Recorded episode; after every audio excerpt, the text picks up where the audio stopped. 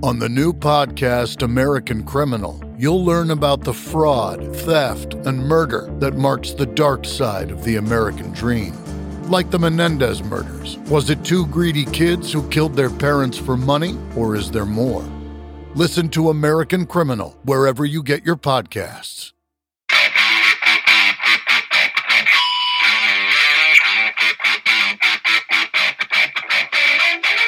Hey out there, rock and rollers. Welcome to the 92nd edition of the Ugly American Werewolf in London Rock Podcast, where I, your host, Mac B, the Wolf, take you on a journey of prog rock, hard rock, classic rock, early MTV, everything that he loved growing up and has grown into over the years, with his partner in crime, Gary Action Jackson from the East Coast of the US. And we try to lend a little perspective on bands we love and sometimes bands that do well in the UK but not in the US and, and vice versa. It's always an interesting dichotomy of who makes it where and, and, and, why they don't in certain places and why the fan bases just take to certain people and, and not to others. And we appreciate you tuning in last week for our talk with Chris Preston of uh, Rock These Tweets and, and My Rock and Roll Heaven. Great guy, huge Def Leppard fan, uh, who just saw his 15th Def Leppard show uh, on the Stadium Tour in Toronto.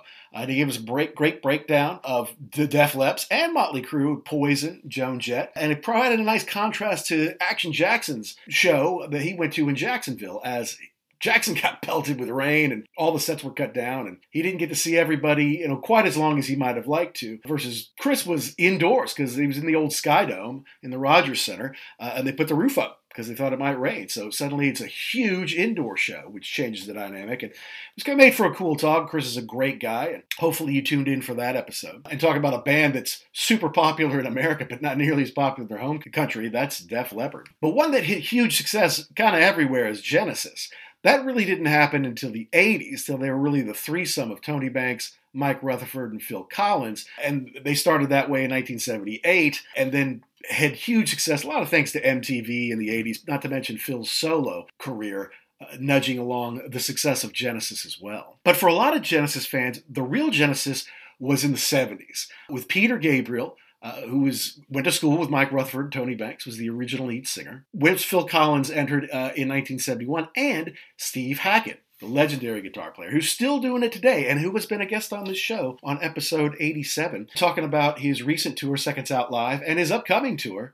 Foxtrot at 50, and that's why we're reading Foxtrot today because it is about to turn 50. It was a big album for the band. Yes, Peter Gabriel, Mike Rutherford, Tony Banks had been together since high school and started the band there. Uh, and they grew up, they made a couple records, they had to make a couple of changes. And bringing in Phil Collins and Steve Hackett really solidified this huge level of individual talent in the band and really started to open up some avenues of all the different textures and sounds that they could create. Uh, in Genesis. So they started together with Nursery Crimes, the five of them, in 1971. It kind of took a toll on Steve Hackett. I think I think it was he was kind of new to the big world of big touring rock bands, and it kind of took a little bit of a toll on him. And he wasn't sure if the guys really appreciated it and thought he would he would just step out. They said, "No, no, you, you did well." And I think they had a, a, great tour of Italy that went down very well, and, and, they got some good exposure there. Another date in England went well for them and, and got them some good exposure and gave them some confidence. Like, hey, we, we can do these live stuff. We can write longer songs and more thought out stories. And so, Foxtrot, on the second side of Foxtrot, there is a 23 plus minute song, epic, called Supper's Ready, with all these time changes and time signature changes, chord changes. Gabriel changes his lyrics and his tone quite a bit throughout some of the stuff. It's really kind of amazing. It's a kind of a mini rock opera on one side, although it's not the only song on that side. It's basically the whole side of side two. Horizons, a, a beautiful Steve Hackett acoustic piece, is a little less than two minutes right before it. But this kind of gave them some confidence to go out there and really create something epic. The way Yes was was starting to go, because it wasn't long after this that they came up with Tales from Topographic Oceans, and right uh, before this was released in 1972, Yes released Close to the Edge, and Phil Collins said that he was listening to Yes quite a bit and going to see them when Bill Bruford was their drummer, about maybe once a month to give him some inspiration, and think about what he was going to do on his end with Genesis. So there's some great songs in here that would go on to become classics within their genre, classics for the real hardcore fan, but never really made a huge dent on the charts, certainly not in America. Foxtrot did get in the charts in the UK, but not really in America. But it was from this tour that Peter Gabriel started to get a little confidence to, all right, I'm not going to tell the guys, but I'm going to come out in a dress, in a fox head, just like on the album, and really freak some people out. And guess what? It worked. It got people interested. It got them on the front page of Melody Maker. It got them more ticket sales in the U.S.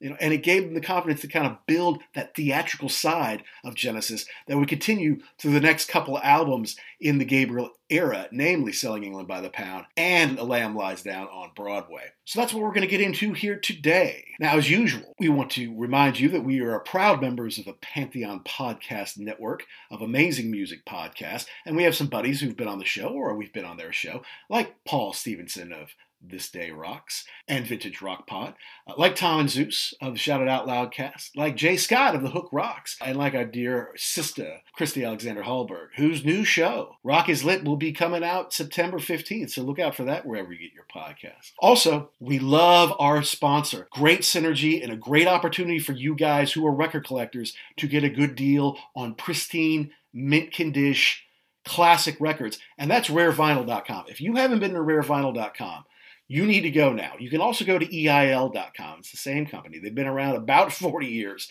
and they have over a quarter of a million items in stock. It's amazing. I've been there. I've met every single person who works there. I've been through their stock rooms. It's a great team and it's a huge amount of stuff in great condition. And if you use our code podcast, you get 10% off. It's not just one purchase, it's every purchase you make throughout your lifetime of buying from them. So go check out rarevinyl.com or EIL.com. Use the code podcast, save yourself 10%. I've done it. I know a few people do. It's an amazing shop. You can get whatever you really need there, and you get it hard to find in great condition. These people really know what they're talking about. And we did have one of their record buyers, Mike Winben, on. I believe that was episode 89. Oh, and be sure to download, subscribe wherever you get your podcasts and know that you can reach out to us on Twitter at ugly underscore werewolf and at actionjack72. You can also email us uglyamericanwerewolf at gmail.com. So, with that, with no further ado, let's jump into Foxtrot at 50. It's Foxtrot, the 1972 classic album by Genesis, right here on The Wolf.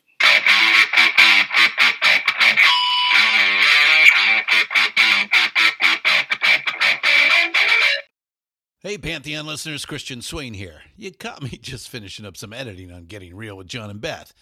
I want to share my first experience with Factor Meals for you. I think you'll find this interesting because I bet the same thing happens to you. I had just received my first shipment from Factor Meals the other day, and I was excited to try one of the prepared restaurant quality meals for myself. Anyway, I was working away and noticed it was very late and it was my night to make dinner. I jumped up and headed to the kitchen, went to grab the ingredients for the dish I was going to make, and realized I was missing a prime ingredient. Well, I could make a run to the store, or I could make one of my new factor meals. Actually, the choice was easy. I grabbed a cavatappi, an Italian style pork ragu with garlic broccoli, heated the oven per instructions, and minutes later was enjoying a very delicious, nutritious, and dietitian approved meal. It really was everything Factor Meals said it would be. No prep, no mess meals. Factor Meals are 100% ready to heat and eat. Take it from me and head to factormeals.com slash pantheon50 and use the code Pantheon50 to get 50% off. That's factormeals.com slash Pantheon50 and use the code Pantheon50 to get 50% off. Hey, Pantheon listeners, Christian Swain again with something every podcast listener and music junkie needs to hear. As I'm sure you can guess, I listen to a lot of podcasts. I also listen to a lot of music, so having high quality headphones and earbuds are absolutely critical to my day. Oh, and I have numerous pairs. In fact, I have a junk drawer of used devices that have bitten the dust, so I've tried them all. Recently, I was sent a pair of earbuds by Raycon, and the first thing I noticed was the cost. Uh, looks like their products are about half the price of other premium brands. Okay, that's cool. And the reviews seem pretty stellar. Okay, checks that box. So I got my Raycon everyday earbuds. A nice packaging to open, and what I immediately noticed were the pack of ear tips for sizing. Uh, I'll tell you, I have small ear canals. Uh, I know a flaw. So to see choices for the best fit, uh, especially while exercising, oh yeah. And yes, they were immediately comfortable. Sound quality was great too. Plus, I have three EQ options that I love because I like more bass in my music and less in the podcasts. Eight hours of playtime for the battery is great as well. Surround sound, noise canceling, and awareness mode all included. I think I'm in business, and I just realized I've had them in all day. Like I said, super comfortable. Go to buyraycon.com slash Pantheon today to get 20% off your Raycon order plus free shipping. That's right. You'll get 20% off and free shipping at buyraycon.com slash Pantheon.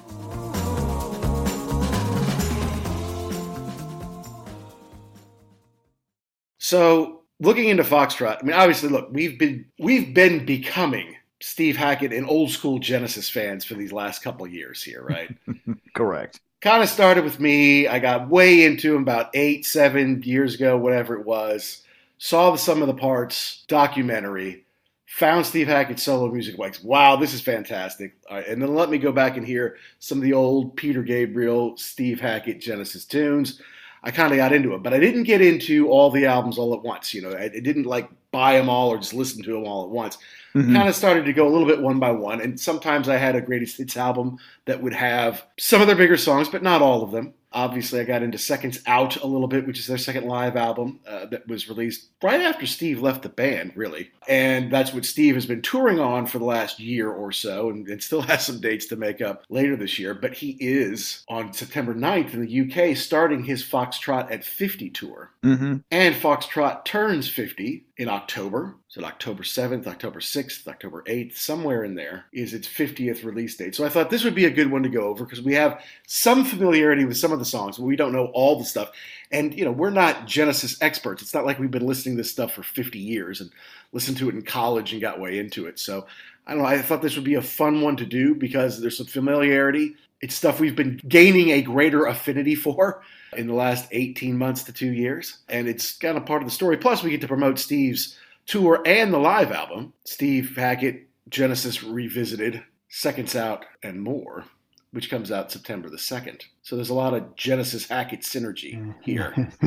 in the old school Genesis world. That's right. Yeah, th- this was an interesting record because I had not really heard this one before.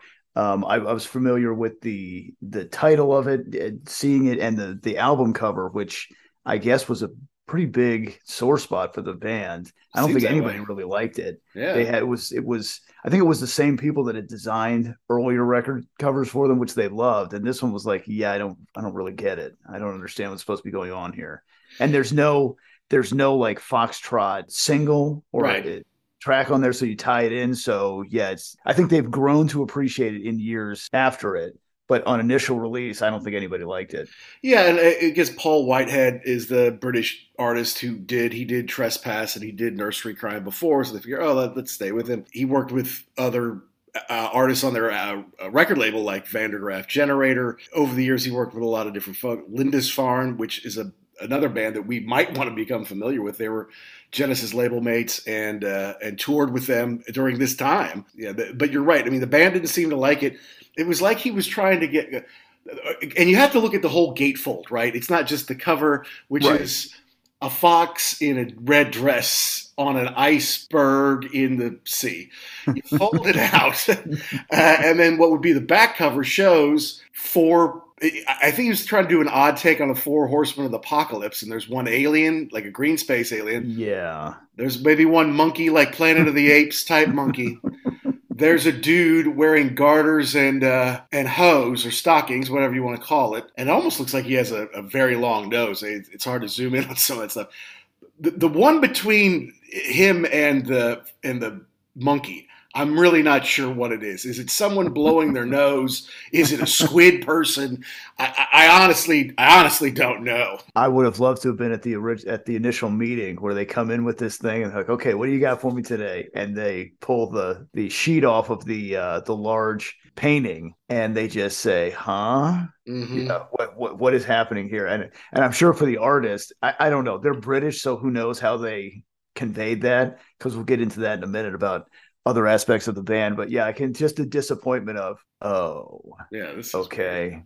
Well, don't you like it? it? Sure, it's adequate. Well, you know, I don't know. And then Hackett was like, I, I liked it more after you explained it to me, and the more it sat with me, Right. the more it made sense. But does that really translate in a record store where it's like flip, flip, flip, Genesis Foxtrot? You get three seconds. Right. Right. I mean, you don't get the explanation. You don't get to ruminate it on it for a few days. You know, it's like, does this hit or does it miss? And it's interesting now if you want to look at the at all album covers, you have something like this, which you know it might be too much going on, and then you have you know like Back in Black, which is just black, and you pick it up and you're like, oh, what is this? This is really cool because it's nothing. Well, I'm glad. I mean, especially today because it seems like the artwork is going the way of the dodo, right? It's just not Mhm. as big a thing anymore. People get it on their phones, and it's it's not like you zoom in. It's not like you. It's a big 12 inch thing that you look at, you know, every inch, and you pour over it. There's a front and the back, maybe a fold out in the middle. Who knows?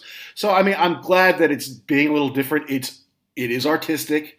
Uh, it's just it's a little odd, but I mean, it's one of those. If it was in your collection, you'd probably be one of those things that you would stare at a lot, right? I mean, Dark Right. Side of the Moon comes a year later. Okay, it's a prism. I get it, you know. Yeah. But this one is, hey, dude, come check this out. Look at this. This is an alien. What is this? Is that a woman Yeah. blowing her nose? Is it a squid person? What are these condos doing behind them, man? I don't get it. Are there whales? Why is the why is the fox? Why is the fox have is oddly attractive with the dress on? And I don't know what's happening here on an iceberg.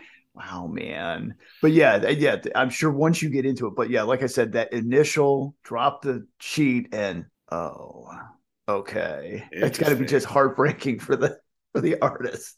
Right. But you're right. I think that, that that was such a big part of us growing up, even in the CD age. You know, just flipping through. I don't know what this is, but if the if the album cover caught your attention, you would pick it up, turn it over, see what it was. Do I know this? And if it didn't, you would just keep flipping. That's right. Yeah, absolutely. And the fact of the matter is, uh, you know, Genesis was at an interesting time now. I mean, this was their fourth album release. Mm-hmm. but only their second with Steve Hackett on guitar and Phil Collins on the drums.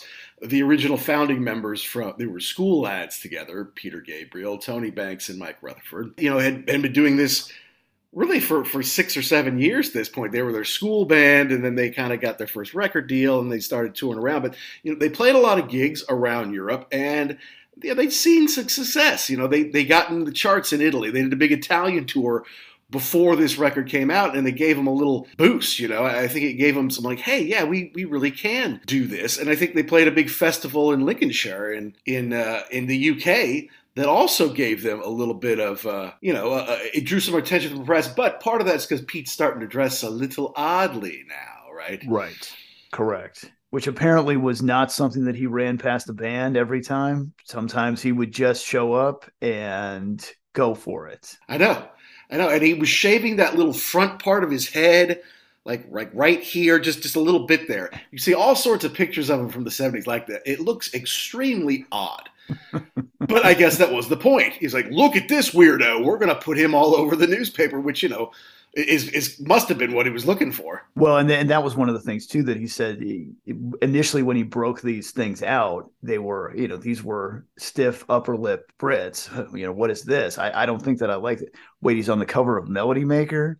Well, maybe this isn't so bad. Maybe Very this we do like yes, we do like our name up in big print on the front of this thing. Yeah, So sometimes, yes. I mean, it, and I think Gabriel even said if he had run this past the guys, he probably would have been shot down. So sometimes you say, I know this is going to work. I'm just going for it. well, Banks says it clearly in some of the parts. Yeah. It's like good thing you didn't ask because I never would let him do it. And and again, Gabriel did say something about how like you know it's a democracy, but not really because some people. He said some people Mhm. have more control over it than others. I can only imagine he meant Tony Banks. And Right. yeah, he said something too about the first time he broke out the the red dress with the fox uh the fox head on it. Right. We're in like Dublin or something. in like a boxing ring or something like Yeah, that. he's like, even though like today it's a lot more progressive there in, you know, in 1972 or 73, whatever it was, they really didn't want to see a guy in a dress in a in a fox's head. That didn't go over real well. It wasn't Bizarre. accepted as yes, wasn't accepted as art. But it gets you on Melody Maker, and then all of a sudden you've got more people coming to see you, uh, even across the pond in the states. You know, so you know that that stuff works. Now our boy Steve was still kind of getting his feet wet in the band. He was still, I think, building some confidence because you know, the, the three founders have been doing this for a while and together and were confident in their abilities. Phil Collins kind of comes from a performing family and, uh, you know, was a professional musician before joining Genesis. And Steve was kind of, I think he describes himself as a legend in his own bedroom at this point. He had been in bands, but not like big touring bands and not recording bands, you know. So you know, he uh, he wasn't feeling great at the end of that tour. He thought maybe I shouldn't do it, but they convinced him to stay because they liked what he did. And though he wrote material that they demoed, not much of it got on, but a lot of the stuff that would eventually go on his solo album Voyage of the Acolyte, he actually demoed a little bit with the with the band, including Shadow of the Hierophant with Mike Rutherford, which which he eventually put on Voyage of the Acolyte and still plays to this day. And here's where I think that we as people need to be a little nicer to other ones because apparently Steve was like he didn't he thought he wasn't cutting the mustard in the band and they had to sit him down and say no no no we really like the way that you're playing well, why have you not said anything? I mean, I don't know what's going on. I was getting no feedback. So yeah, you're right. I think he was just he was like, I don't even know what to do. I don't think they really like me here. I don't think they like my playing. You know, when you when you bring stuff in and they say, yeah, yeah, yeah, it's great, and then you don't use it, what's going on? But then at the same time, too, if you're in a band like this, you have to accept that all of your stuff is not going to get used. For sure, you know, and it's also coming into a situation you got those three who had been at school together. Right. Uh, they're they're kind of rich kids and they kind of know what they're talking about because they've been doing it a little bit longer.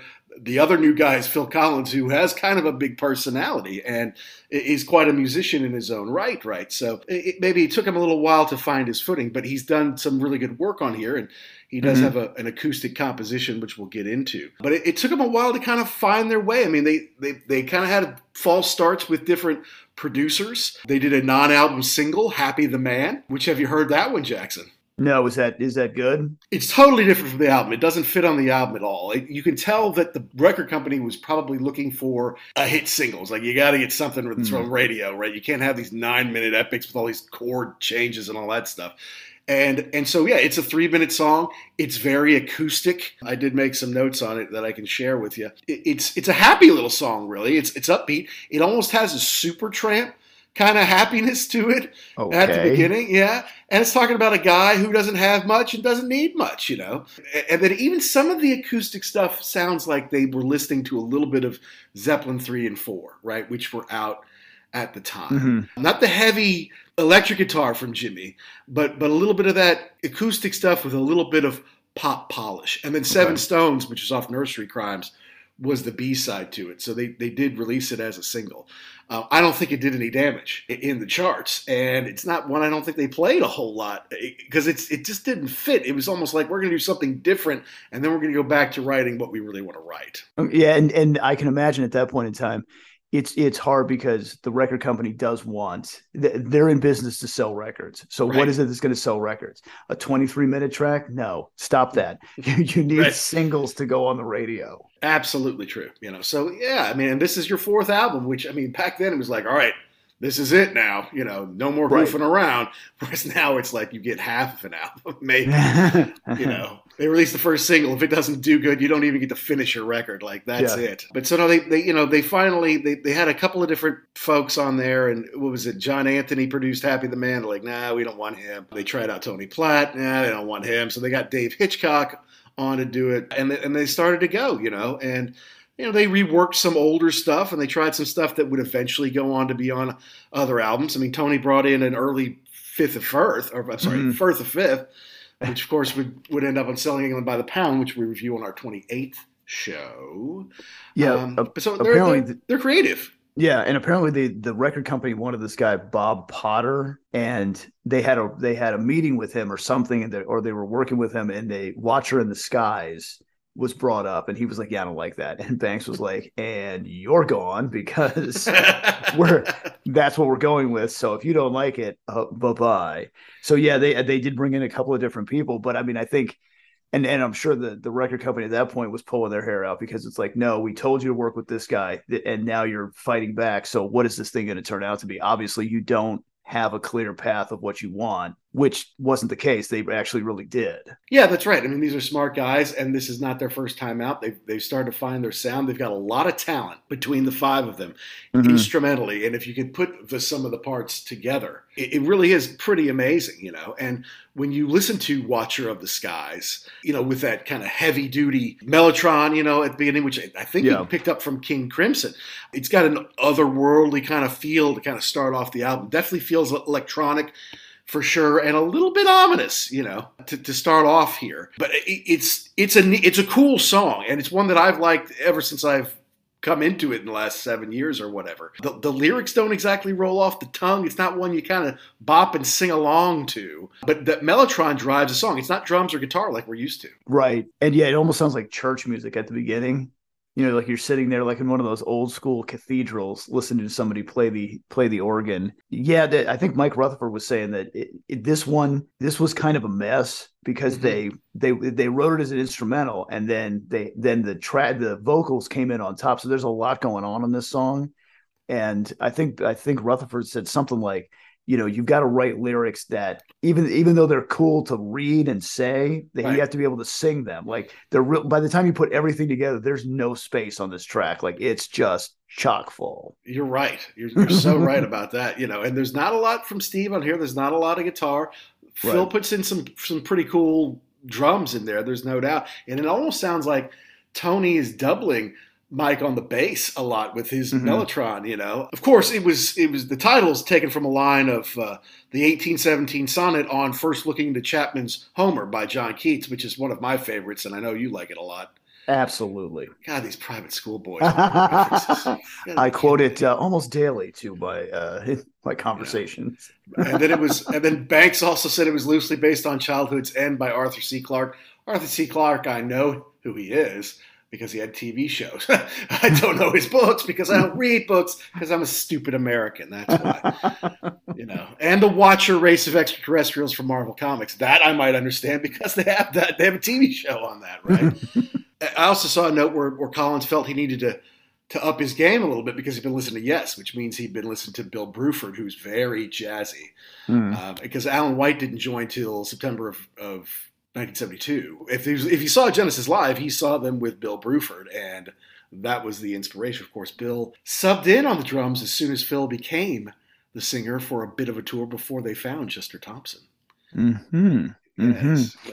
And it, it's interesting to listen to this too uh, because you kind of forget if you started with the the 80s Phil Collins. How I mean, not that he was not a great drummer, but how great he really is when he's not singing. Yes, he's, he's killing it on this record. He's really good. He's a talented drummer, talented musician overall. You know, mm-hmm. uh, and the song's a little ominous, and it's about maybe what would aliens see if they came to an empty Earth? What would they see? But I, I think it kind of all comes together, and it's a great prog rock up tempo song. I mean, it's, it's a good way to start off the album. Yes, yeah, and, and I'm glad that they stuck to their guns and didn't give in to the record company and put it on there because it, I think that it's aged pretty well and it it while it's dense when you first start off on it it turns into something that you can it's very listenable to upon re-listening. Right yes. And it was actually released as a bit of a single. I don't think it did any damage anywhere. It was backed with part of supper's ready the willow farm bit. You know uh, they had to have some kind of a single off the album so that's what they went with. It cut down a little bit of course. You can't put what is this a seven and a half minute song or something like that? You can't just put that out as a single but they they, they trimmed it down as so many singles are, and they went with it. And the thing is, what's interesting is all songs are credited to the five of them, but we do have notes on who actually wrote these songs, right. and, and, that was the that was everyone but Steve Hackett, and that's probably why he doesn't have a whole lot going on in the song. But I'll tell you the song I didn't know, and I really like here is the second one, Timetable. Okay. Because I'd never heard this is not on any of the greatest hits album. I don't think it's any of the live albums. Uh, and this is one Banks wrote on his own, basically. And there is a lot of piano in this for sure. But it starts sweet, just piano, not a hard rocker, and then it's you know it kind of builds up a little bit. It's it, it's a it's a very medieval kind of theme to it, kings and queens, days long gone, that kind of thing. What what did you think of this one? I liked it because it was a little more there wasn't as much going on in the track. This was kind of like you need a little break after the the Watcher. Mm-hmm. Okay, yeah, like you said, the the piano intro at the beginning it fits in, but it's not. It's it's just like a, it's a little bit of a rest, and I like what he does with on the piano. And was this one of the ones that he brought in from uh, an earlier session? I'm not sure if it's an earlier session or if this is one that he just had been working on like it, mm-hmm. it's pretty well put together here yeah there is a lot of piano and keyboard from tony but i mean i like what rutherford's doing on the bass here you know he's there's no tony's not doubling him or anything mike is doing some good funky stuff on the bass here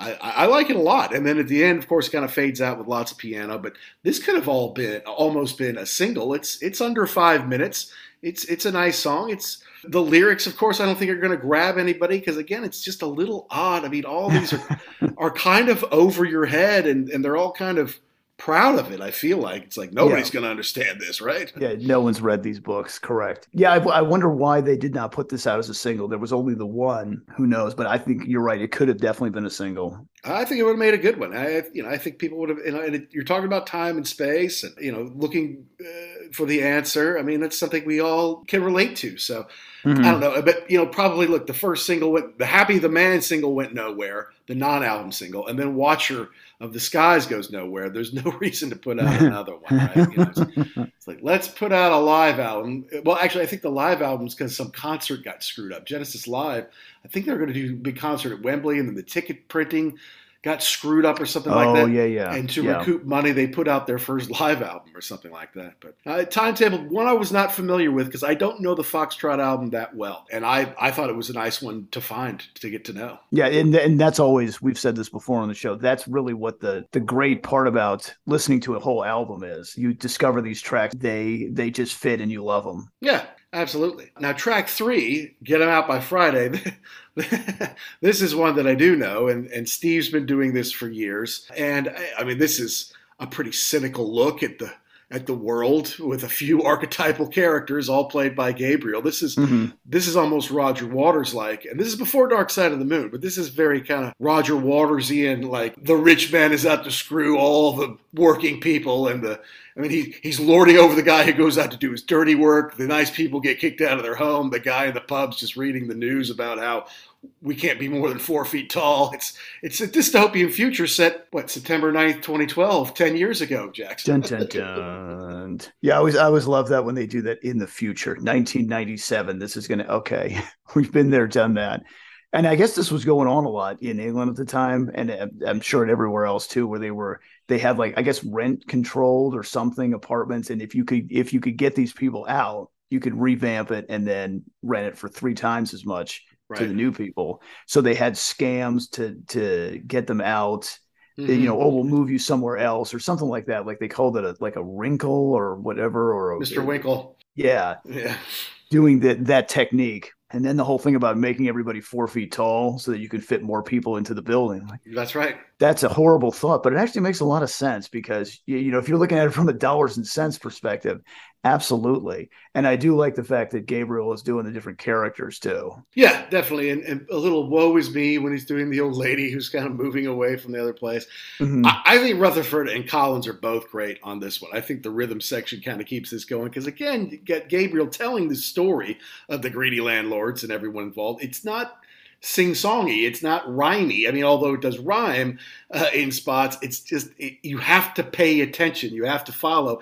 And if the beat is off or it was kind of weird, uh, then it might throw the whole thing off. But because those two were so locked in, I don't know. I, I think it works. I think it all works. Yeah, and I think it's interesting too that uh, Collins said at this point in time he was he was going to see Yes once a week. Oh yeah, uh, and really trying to up the really trying to up the game as far as the musicianship. And this kind of sounds to me, the bass at least sounds mm-hmm. very yes to me, very Chris Squire on this track. Yeah, and what was going on with them in, in 1972? Well, they're doing "Close to the Edge," which mm. which came out, you know, just before just before Foxtrot did. They're doing stuff like "Fragile." About fragile, fragile yes. came out, yeah. So "Fragile" came out, and so and they're kind of showing, hey, we are kind of lead prog people here. Mm-hmm. But yeah, eight and a half minutes. It, has got some ups and downs in it. It's written by the whole band except Collins, but John Hackett, Steve's brother, who is a great musician in his own right and is still touring, uh, he gets a co-write on it. I don't know. It's it's it's so there's a passage of time in the middle of it, and you get to 2012 and there's a big slowdown,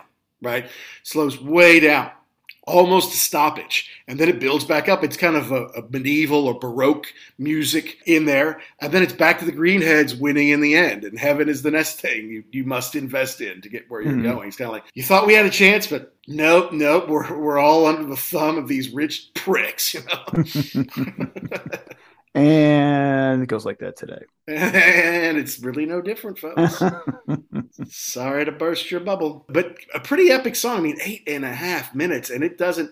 Watcher of the Skies is fairly benign. There's a lot going on in this Get 'em Out by Friday. I don't know. It's it's a classic, and uh, Steve and his band do it really well. Nads Sylvan does it very, very well. Yeah, I'm talking about Steve Hackett and his new record that's coming out. I was I, I watched part of it, and to see Nad sing that, he does a very good job of approximating Peter Gabriel. Yeah, which is his job. That's his role mm-hmm. uh, in the band as it is. Although, I mean, depending on what they're going to play on any given night, he has to sound like Phil Collins too sometimes. Mm-hmm. Yeah, uh, which isn't easy. But I mean, he has a very distinctly Gabriel esque sound to him most of the time. And when he does this one, I don't know. I think it. I think it pours out of him. I think he really embodies Peter's voice very well. Hi, this is Steve Hackett. And you're listening to The Ugly American Werewolf in London.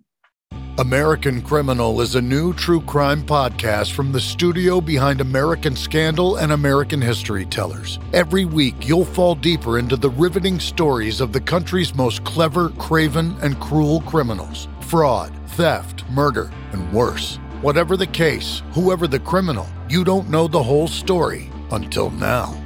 The debut season tackles one of the most sensational cases of the 20th century the Menendez murders. In 1989, young Lyle and Eric Menendez brutally shot their own parents. Prosecutors and the press said it was a multi million dollar inheritance that led two greedy rich kids to murder. But the picture perfect facade this Hollywood family built hid troubling abuse.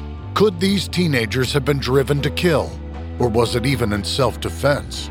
Listen now. Go to AmericanCriminal.com or search for and follow American Criminal wherever you get your podcasts. Next is one I also like Can Utility and the Coastliners. And Hackett did the the lyrics to this one apparently is a co-writer with with Tony and Mike. Not one of the more common ones that you hear from, but it's it's one that builds and and crescendos in a lot of different ways, you know? Yeah, and it's interesting because here's another one that's it's has to do with what did I write down now? Written by Steve Hackett. It's King and it's C N U T Canute, I guess, of Norway and the legend or something, which yeah. again we've all heard many times before.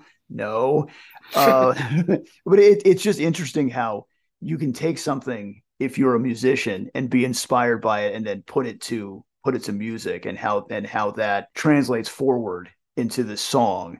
And you can definitely tell, like you said, everything is credited to the whole band, but you can tell different. Like, oh, oh, I can see how you know if there's more guitar parts in there, you can tell this is Steve Hackett's got his hand on this a little more than in other tracks. That's right. You know, and I, I do think at the end Tony has a lot to do with this one.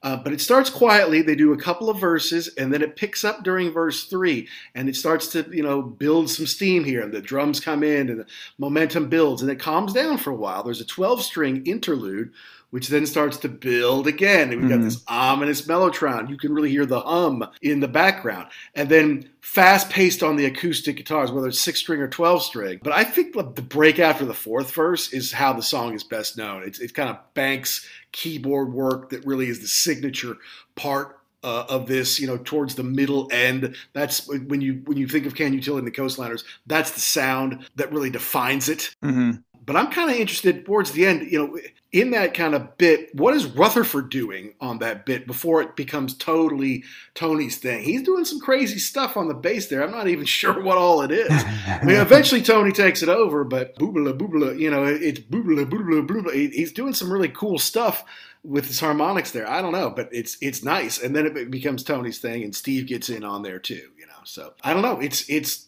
it's a, it's only it's not it's only it's not quite six minutes, so it's the third longest of the four songs on the first side here. but I don't know. I, I, I it's a it's a different kind of song but I like it. I think it fits in well. I think it's one of those ones like you were talking about the what's he doing at the end, Mike Rutherford. Mm-hmm. You really wish you could have seen him, you know, kind of recorded and you know what's going on, how is this fitting into it? Because sometimes on something this dense, things get lost. So mm-hmm. it's it's interesting to pick up on a certain part and see how it fits in with the rest of the song. Well, they also said maybe it had something to do with because if it's based on this King Canute or whatever, his inability to hold back the incoming tide.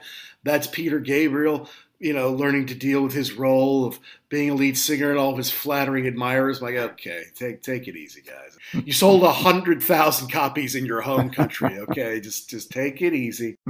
You know, you, you dress up like a like a woman just so people will come see your show. All right, so um, don't tell me that they're overwhelming you when you're doing these things to get attention, right? But that is side one uh, of this epic album, and then side two is it's really all suppers ready, the 23, 23 and a half minute epic. But mm. it starts with Horizons, which is a short acoustic thing from Steve, uh, based on a on a suite for cello by Bach, because it is a little familiar, some bits to it, I would say. But he does it so well. And like he said when we spoke to him, there's nowhere to hide really when you're doing acoustic, right? There's no sustain there. There's no right. feedback or bending, you know, to, to hold those notes and stuff. There's no tremolo, you know, to to hide different things. And he, again, this is a confidence thing. He was kind of shocked. He played it. he's like, well, they're not going to want this, but here's the thing I like. And he's like, they're not going to want this. And when they said, yeah, we do want that, we're going to put that on the album. He's like, really? You liked it? you know, kind of thing. it sounds great. This is this is Steve, kind of the classic. What you think of when you think of Steve Hackett playing acoustic? Like the, I think it would be Horizons. I think he said people. A lot of people thought this was a part of Supper's Ready, like a like a intro, intro. it. Mm-hmm. But it, it, it's a standalone piece. I don't know really how you can. I mean, at 23 minutes in one side, this is the only other song. I don't know right. how you could argue it's not, but it, it, it, it the intention was to have it be its own track. And, and it is. I mean, was it one minute forty five seconds? It's, it's not a super yeah. long one, but it's not part of Supper's Ready. Supper's Ready is a totally different thing, and it's beautiful. It's a very nice piece, and you can mm-hmm. play this in a lot of different settings. So honestly, it's a standout. I mean, it's not long enough. To, to necessarily be called a song, I don't know, but it's it's a great piece of music. It's performed very well, and well, I, I I'm very hopeful I get to see him play that live. Absolutely. But now we're into the epic of epics. Supper's ready. 23 minutes with seven parts, and we got to include the odd little names of the seven suites, which is something Yes would do also, right? They right. Would, they would have some 18 minute epic, and it would have four different parts, and you would name the four parts, and you would even give people writing credits within the, the, the four parts or the seven parts, as it were, here. Lots of going on. I, I, guess that because they had grown confident as a live act and they were touring different countries around Europe and getting great feedback, that gave them the guts to go out there and say, all right, we need to we need to write some extended pieces, right, that are gonna that we're gonna pull off live, but that you know people can get into and be like a classical piece of music. So so that's that's the way they took this thing. And uh, I mean I don't know. I guess we start from the beginning. It's it's massive. It's massive. There's so much in here. Yeah, I think they they wanted to at this point in time they wanted to up their game as far as eh, being able to stand toe to toe with a yes. Mm-hmm. So yeah, they needed something like this, like you said, with the different the different parts to the one big song, like they did in in Close to the Edge yeah, it, it, I can't even imagine how the creative process on this went, just because there's so much stuff in here. Like, where do you even start with this? Okay, well, I've got this, and these two things don't go together. but I think if we worked them a little bit, we could make it part of this thing. Yeah, no doubt. You know, and and and so the Horizons definitely sounds like a, something Steve Howe would put on a Yes uh, record, right? It's just mm-hmm. a little acoustic, right. whether it's its own standalone bit or it's the intro of some 20 minute song. That sounds like something Steve would do, right? So then you go to Supper's Ready, there's a lot of 12 string, there's a lot of guitar bits to start this one, right? And part one, uh, which is lovingly called Lover's Leap. Ooh. Lover's Leap. It's the first four minutes of the song. You know, it could have been a single, I guess, if you broke it out because it is pretty. It does kind of have its own story to tell. I suppose. You know, it, but again, it's it's very soft. Lots of guitars, lots of twelve strings. Even Tony Banks might be playing twelve string on some of these.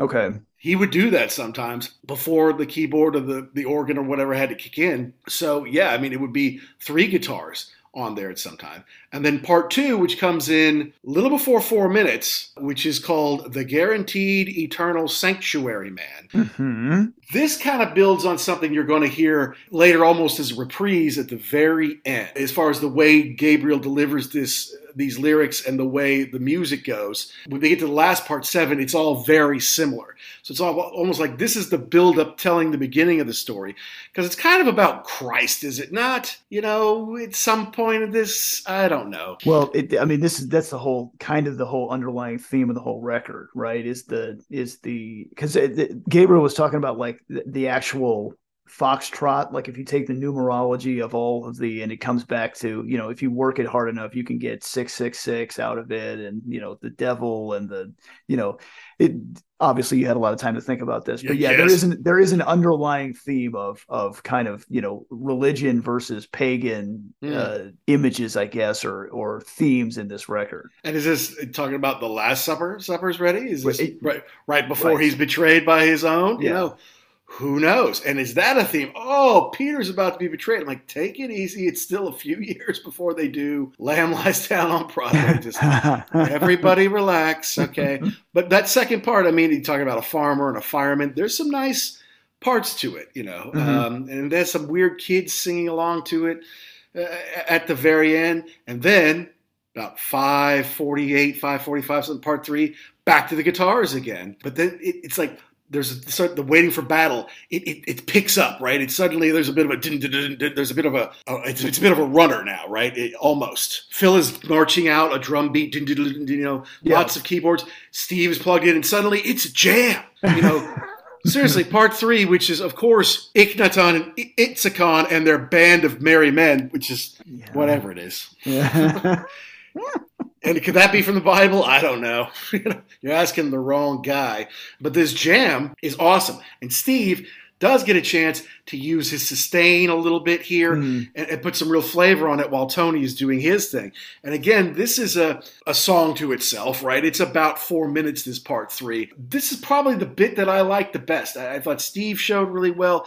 It's a good chunk. It's four minutes. It's not like eight minutes. It's not like one minute. I, I thought it was, I, I, it's kind of my favorite part of the, of the whole thing this is definitely more yeah more of the lively part collins is kind of flexing a little more here with his drumming um, this sounds like it's more of the band jamming together. Yeah, I, w- I would I would agree with you on that. This this is probably the best part of the song for me. Because then they get to part four uh, just before the ten minute mark, which is you know how dare I be so beautiful, and this might have been where Peter would come out dressed as a flower, sometimes. you know, but it's only like it's it's you know it's, it's is it a couple minutes long? Is it it's I don't know that it's that long to be honest with you. No, it's like a, it's not even like a minute and a half, and then he goes and then you see Narcissus turns into a flower. And then you hear someone say, a flower. When he did this live in London, the audience was way into it. They all they all screamed at the same time, "A flower!" They were so into it, like, "Oh wow, would you look at that?" And then, of course, boom, straight into part five, Willow Farm, which is different. This is a game changer. Instead of acoustic guitars, now you got that big fat keyboard Mellotron, right? Yeah, uh, and, and, they're starting to, do, do, do, you know, it's a bit weird in spots. This one, it's it's pretty heavy, and it does space out for a while, you know. Uh, but this is, you know, I, I, I don't know. This is more than four minutes on this bit. Again, this was the B side apparently to Watch for the Sky single. So oh, just a, just this Willow Farm part, just the Willow Farm part. Yeah. Okay. Yeah. I mean, yeah. What is it like? Four minutes and change. I mean, I guess it could be a standalone thing. Yeah, standalone yeah. track. Yeah, and there's a flute in there. Peter does the flute bit when they kind of slow down with some spare acoustic parts. This is another one that Nad does a great job on live uh, because this is the kind of the game changer. This is the gear shifter, right? You got mm-hmm. the kind of spare.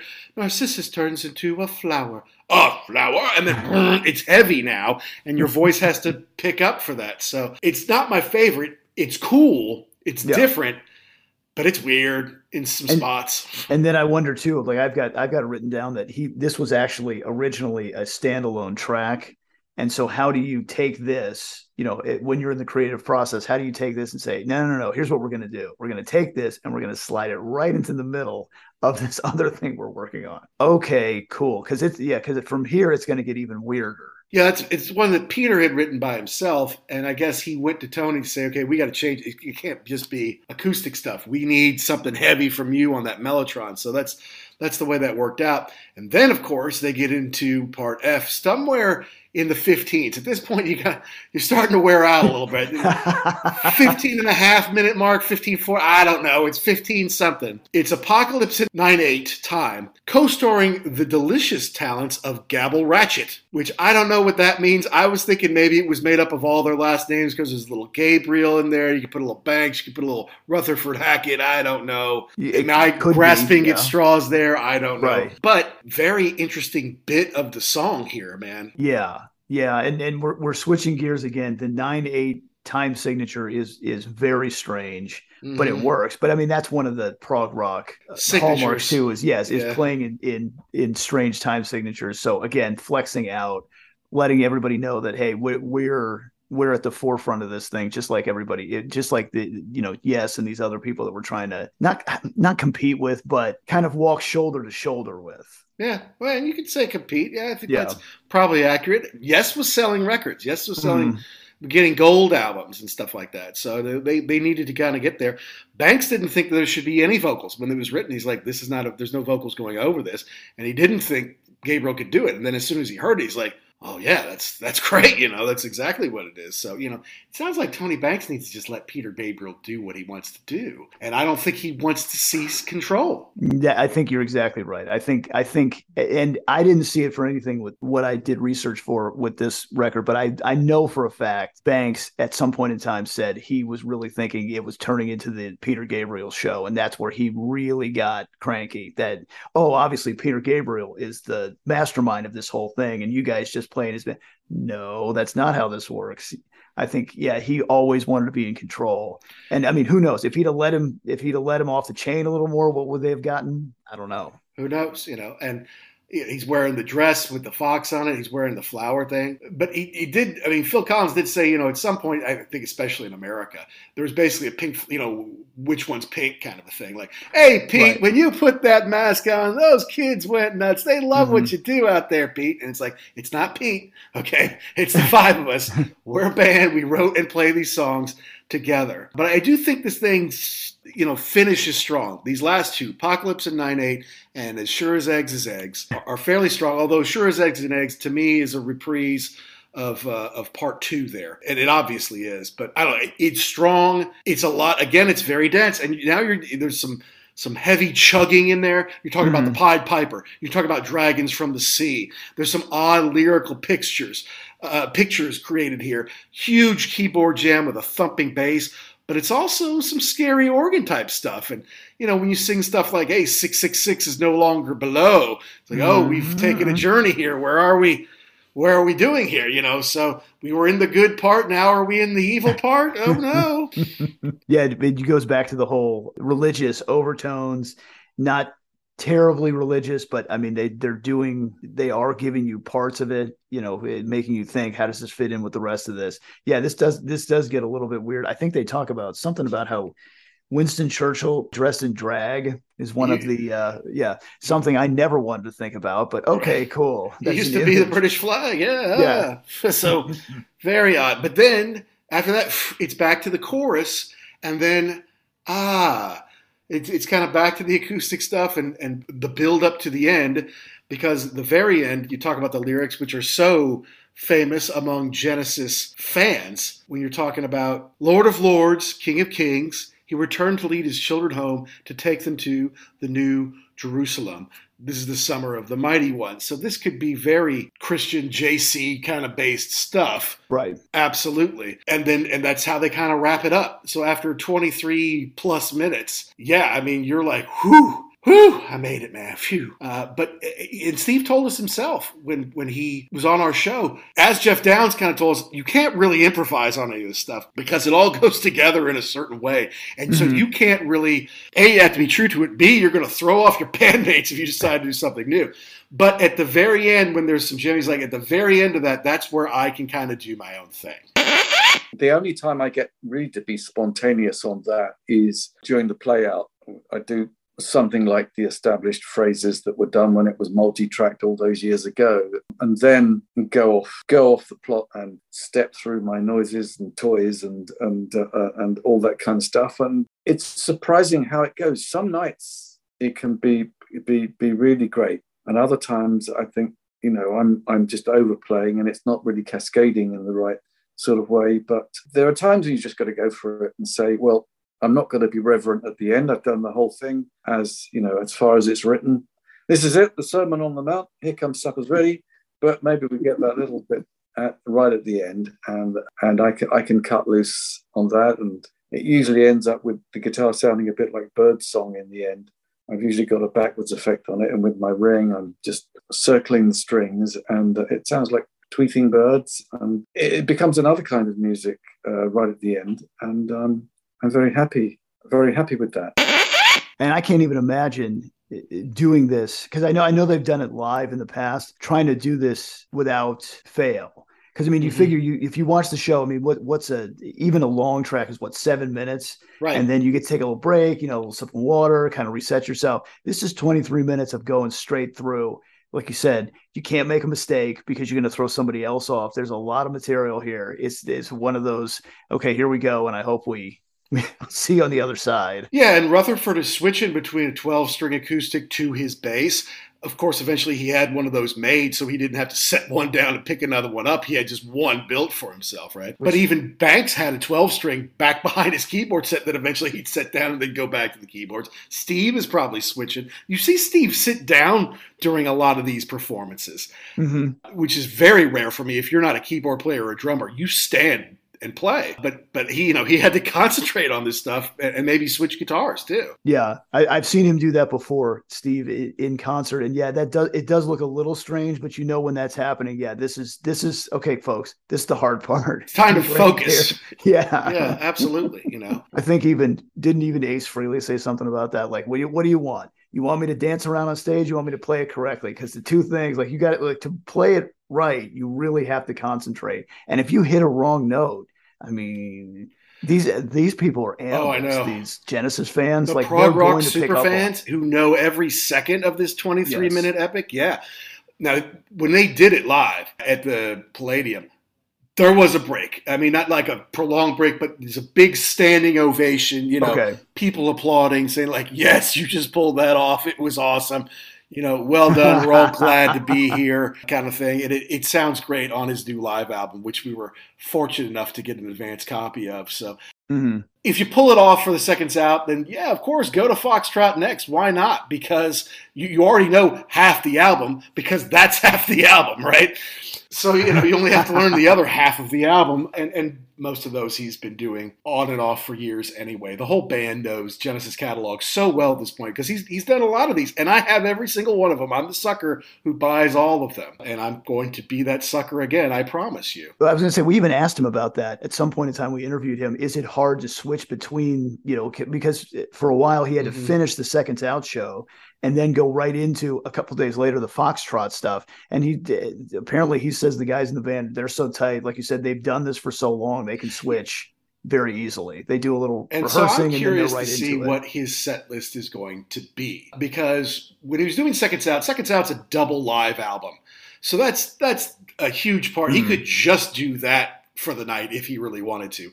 He does. He did five songs of solo stuff, including Shadow of the Hierophant, including Every Day, which is my favorite, Clocks, and um, and uh, he did a couple of new ones off Surrender of Silence, which I assume he will continue to incorporate. But now, does he also maybe have an acoustic bit where he can do some of the stuff? off uh, underneath the Mediterranean sky. Does he leave a lot of stuff from seconds out in, or does he rotate some of those out and then bring in some other Genesis era hits, you know, that maybe he hasn't done in the last couple years as much. Yeah, you have to figure that probably there's a good portion of the of the audience that will be there for both of them. Like you know, you're getting a lot of the people back to hear the Foxtrot stuff. So I would think, yeah, you'd have to change it out a fair amount. You know, if you did the Foxtrot and all the stuff that you did on the last tour, people would be a little bit disappointed. And I'm disappointed that I'm not going to go see him at Hammersmith, the old Hammersmith Odeon, now of course called mm-hmm. the Eventim Apollo or something. No, no, stupid. stop that! Don't do yeah, that. Makes me mad. It's always the Hammersmith. I'm going to be. I think I'm going to be in America, hopefully with you, Jackson, doing something really cool with Pantheon that we can't wait to tell everybody about. But I, I don't think I'm going to be able to make that. But if I know Steve, and I think I do because I've spoken to him, uh, and which, which, means we're old friends now, and, and we'll probably be Correct. vacationing together, you know, in 2024. But he he will be touring this Foxtrot at 50 for a while. He's definitely coming to continental Europe, where I'm spending more time these days. I'm sure he will come to America so you get the chance to see it. Mm-hmm. And maybe it'll coincide uh, and we go together. Who knows? That would be great. What what did you think overall of of the we got to see a little bit of the video mm-hmm. too. Um, what did you think about that? I think it's cool. It's great to see Amanda with him. I uh, uh, you know, look, I I'll always buy the the double CD DVD set every time. I don't always buy. He's really great about you can go to his website and pre-order it hackettsongs.com and you can get an autograph copy of it, you know. Uh, and mm-hmm. I think that the the LP, the vinyl edition, may not come out till like Thanksgiving time. I think I saw a release date of like November 25th or something like that, because okay. there is a backup for vinyl production right now. But the CD uh, it comes out on September 2nd, and that's that's the one I'm going to go pick up at my local record store, wherever that may be. I mean, it looked great. It sounded great. What I really liked was whoever did the editing Mm-hmm. They oh they focused on who you wanted to see. If the drummer was featured, boom, they went to them. There's a guy that's doing a whole bunch of stuff. He's got the saxophone, that's Rob Townsend. Yeah, yeah. He's he's working it back there. They they they uh, cut to him. So it, yeah, the production looks great. The place looked like it was absolutely packed, and it was good to see Amanda on stage with him. Yeah, did, did, I don't have the notes. Do you know where they filmed that? Uh, which show that was? Live at Manchester. Is it Manchester? Let's see. Yes, this is. I don't. I don't have the venue, but it's in Manchester. Okay, all right. I don't remember that was before or after I saw him, but at any rate, that's pretty cool. Uh, and I'm glad that he does this. And this is what an artist of his stature and at this point of career should be doing every mm-hmm. time. Mm you do a tour, especially if it's like a year long tour and a world tour. I mean, he did this on like four continents, maybe five, I don't know. You should put out a live album. And if you can, put out a DVD. But, but people want to see you do it. And even if they saw you right. live, they want that memory of what it looked like, right? So not everybody I know can do video. That, that's got some expense attached to it but everyone should be able to do a, a record, uh, you know, a live album of each tour they do. And the fact that he makes sure that there's a video of it, and then there's usually some kind of documentary about it too. Oftentimes, I, I think he, he's really good to his fans about putting out quality releases and doing it on a regular basis. And I, I think you're right. I think even people that went to the show would want a, a momentum, uh, a souvenir of it. Mm-hmm and also to go back and revisit it. And a lot of times, if you do the video, like maybe your seats weren't that great, like it sounded great, but you didn't really get to see everything that was going on if you were way in the back. So this is a good chance to to see what's going on, to see who plays what at uh, different points in time. I like the fact that he does his own stuff first, right, and then goes into the the seconds out stuff. It's like his solo stuff is opening for the classic Genesis stuff. Correct. Correct. Uh, and Amanda's playing with him on that stuff. So it's like Amanda and the Steve Hackett band are opening for the Steve Hackett band. Right. Which is pretty right. cool. Yeah. And it, it, was great to see her play. But when she sings mm. on Shadow of the Hierophant, oh, her voice is just like how could how could it's not fair that somebody could sing like that and be able to play the guitar. She's incredible. So, uh, it's so beautiful, and she doubles Steve on every day. Yes, Mm-hmm. The guitar part all the way through the epic solo, it's crazy. It's awesome.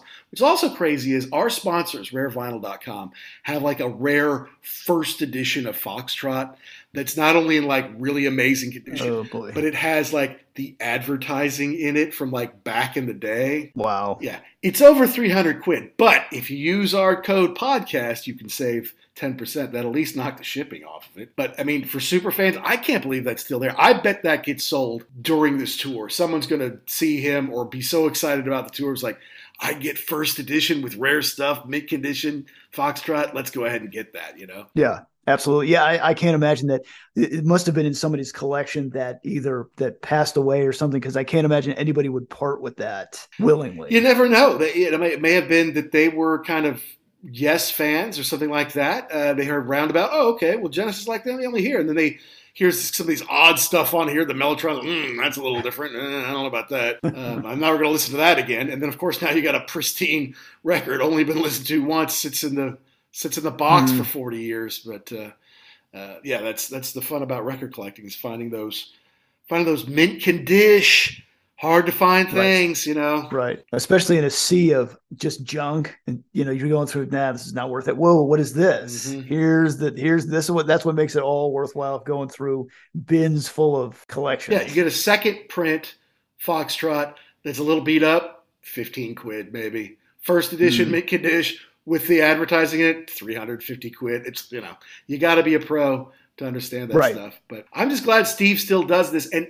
Here's the thing people get into bands later in life, or a new generation is born who never had a chance to see them in the 70s, who never had a chance to see 80s uh, big pop Genesis either. You know, so maybe somebody's 23 right now and they're starting to get into Genesis, like, wow, this is really great. Can I go see them? Of course, the answer now is no. Genesis is hung up, and Phil Collins should be retired, God bless him. He is not in good shape. But if you want to see a real member of Genesis celebrating this music, playing it the right way, you're lucky because you still got Steve Hackett to do it, and he will tour everywhere. I don't know how many countries he's been to the last five years or 10 years, but he will go South America, all over North America, all over Europe, obviously all over England, Japan, Australia, New Zealand, Far East. He, he goes to Africa. I don't know if he plays dates there, but he will vacation there. So, I mean, he will get out there. So if, if you're getting into Genesis, if you're just discovering them, get into Steve Hackett, get his live album that comes out September 2nd, uh, and then go see him on the Foxtrot 50 tour in England, North America, Europe, wherever he's going to go in these next year. You won't be disappointed. If you like this stuff, the way they do it is amazing. Absolutely. Absolutely. And, and yeah, I would, I would echo all of that. Watching that, the video of it, if you can get your hands on that, it just adds so much to the experience. I would say go out and do that as well. Yeah, Steve is not. I mean, he's it, it's his name on the bill, and he is center stage but it's it's not just a look at me. He shares the spotlight very well. You know, he lets other people do their thing, have their chance to. You know, coming from Genesis, where everyone was so talented, you know, you have to give Roger King, his keyboard player, a little time to shine when he's doing the Tony Banks thing. You have to let right. Nad build belt out these Gabriel lyrics, you know, and and and do it the right way. You have to give everyone else a chance, and I think he he shares it very well. You can see from social media there's a lot of camaraderie with the band when yeah. they're on the road, you know, and they all seem to get along well. It's not because maybe he's a benevolent dictator, or maybe it's Jo who's really running the show, and Steve can just say, "Well, it's her, it's not me," uh, you know. uh, but it all seems to to come together very well, uh, and, and it's something to behold live. Great lighting to go along with it too, as Chris Curran I think does their lighting. I'm gushing, I guess, but look, they're coming to Utrecht in May. I think I'm going to have to go see that, and hopefully they'll also stop in Amsterdam if I'm still around here. you know, it is nice to see that because I think you're right. Like even watching the the end when they were doing the applause, it's it's he's conversing with people in the band. It's not like yeah, you work for me, stand behind me. Right. You know, I take all the credit. So it it, do, it definitely looks like a band of of people who enjoy playing together and put these shows on.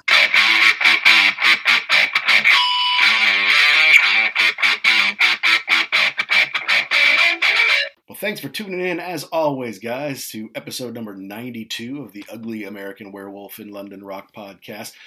We talked about Foxtrot, Genesis classic that turns 50 uh, right around this time here. Uh, and of course, Mr. Steve Hackett, guest of the show, episode 87, and a little snippet from this show. He's touring on it. He's doing Foxtrot at 50 this fall uh, and into next year. A big tour of the UK this fall. He's got to go to the States to do some makeup dates from Seconds Out. Uh, and then I do believe uh, he'll be coming to Europe. And my guess is also America, or North America anyway to do Foxtrot at 50 for all his fans over there. So thought it'd be a great time to release it. Big dates for Genesis coming up. What is it? The 6th of October, I believe it is, is the 50th anniversary of Foxtrot. September 2nd, right after this show comes out, is when Steve's live album, Genesis Revisited, Seconds Out and More, is coming out, and you can get it anywhere. You can get it at hackettsongs.com. You can also get an autographed edition if that's what you want.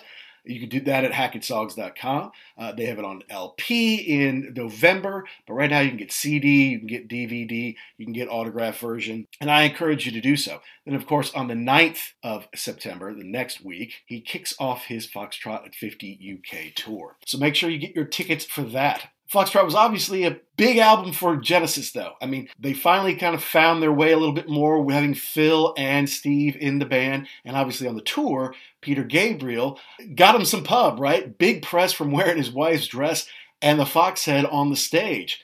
Got him some ticket sales in the US, got him some more zeros in their paychecks. And then, of course, that led to them moving on to make the epic Selling England by the Pound uh, in 1973, which we did review I believe that was on show 28, but it really showed a lot of people consider that the pinnacle uh, of the classic Genesis era with Steve and Phil in the band. But, but this one was an important precursor, important to them in a big way. Not only as gelling as a band, finding their sound, getting out on the road and, and doing it live, it was big for them.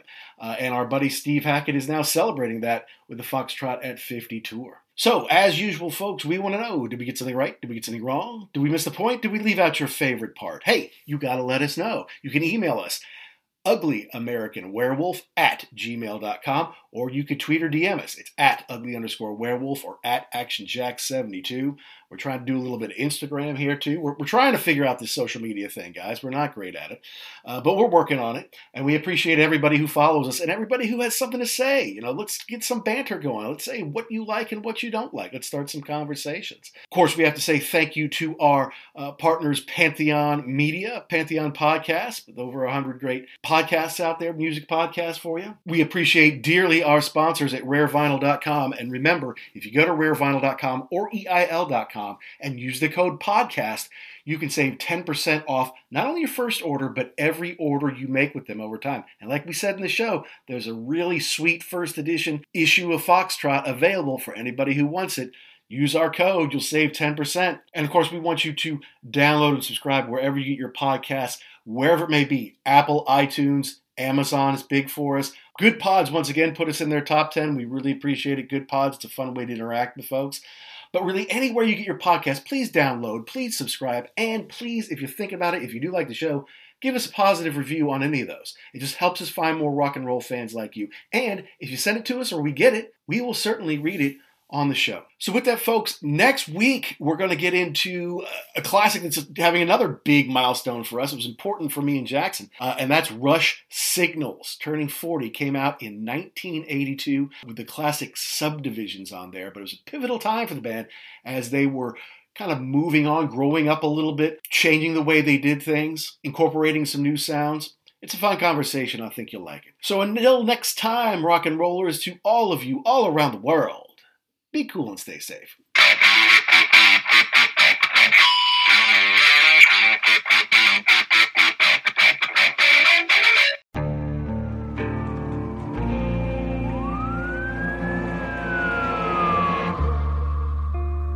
What would you do to achieve the American dream? The big house, the happy family, the money. 911, what's your emergency? Would you put in the hours? Would you take a big swing? What's the problem? What's the problem? Would you lie? Would you cheat? Would they shot? Were they shot? Would you kill? Yes. My mom is dead. My mom is right there. From Airship, the studio behind American Scandal, comes a new true crime history podcast. I'm Jeremy Schwartz, and I'll be taking you inside the minds of some of our most notorious felons and outlaws, exploring the dark side of the American dream. In my new show, American Criminal, you'll meet the picture perfect brothers who killed their parents, the thief who stole babies, the crypto king who siphoned off billions, and plenty more. From assassins and gangsters to killers and con artists. Whatever the case, whoever the criminal, you don't know the full story until now. Don't miss the debut season of American Criminal, The Menendez Brothers, beginning February 29th. Listen wherever you get your podcasts, or to get early ad free access to the entire season first, plus hundreds of other ad free history podcast episodes, subscribe at IntoHistory.com.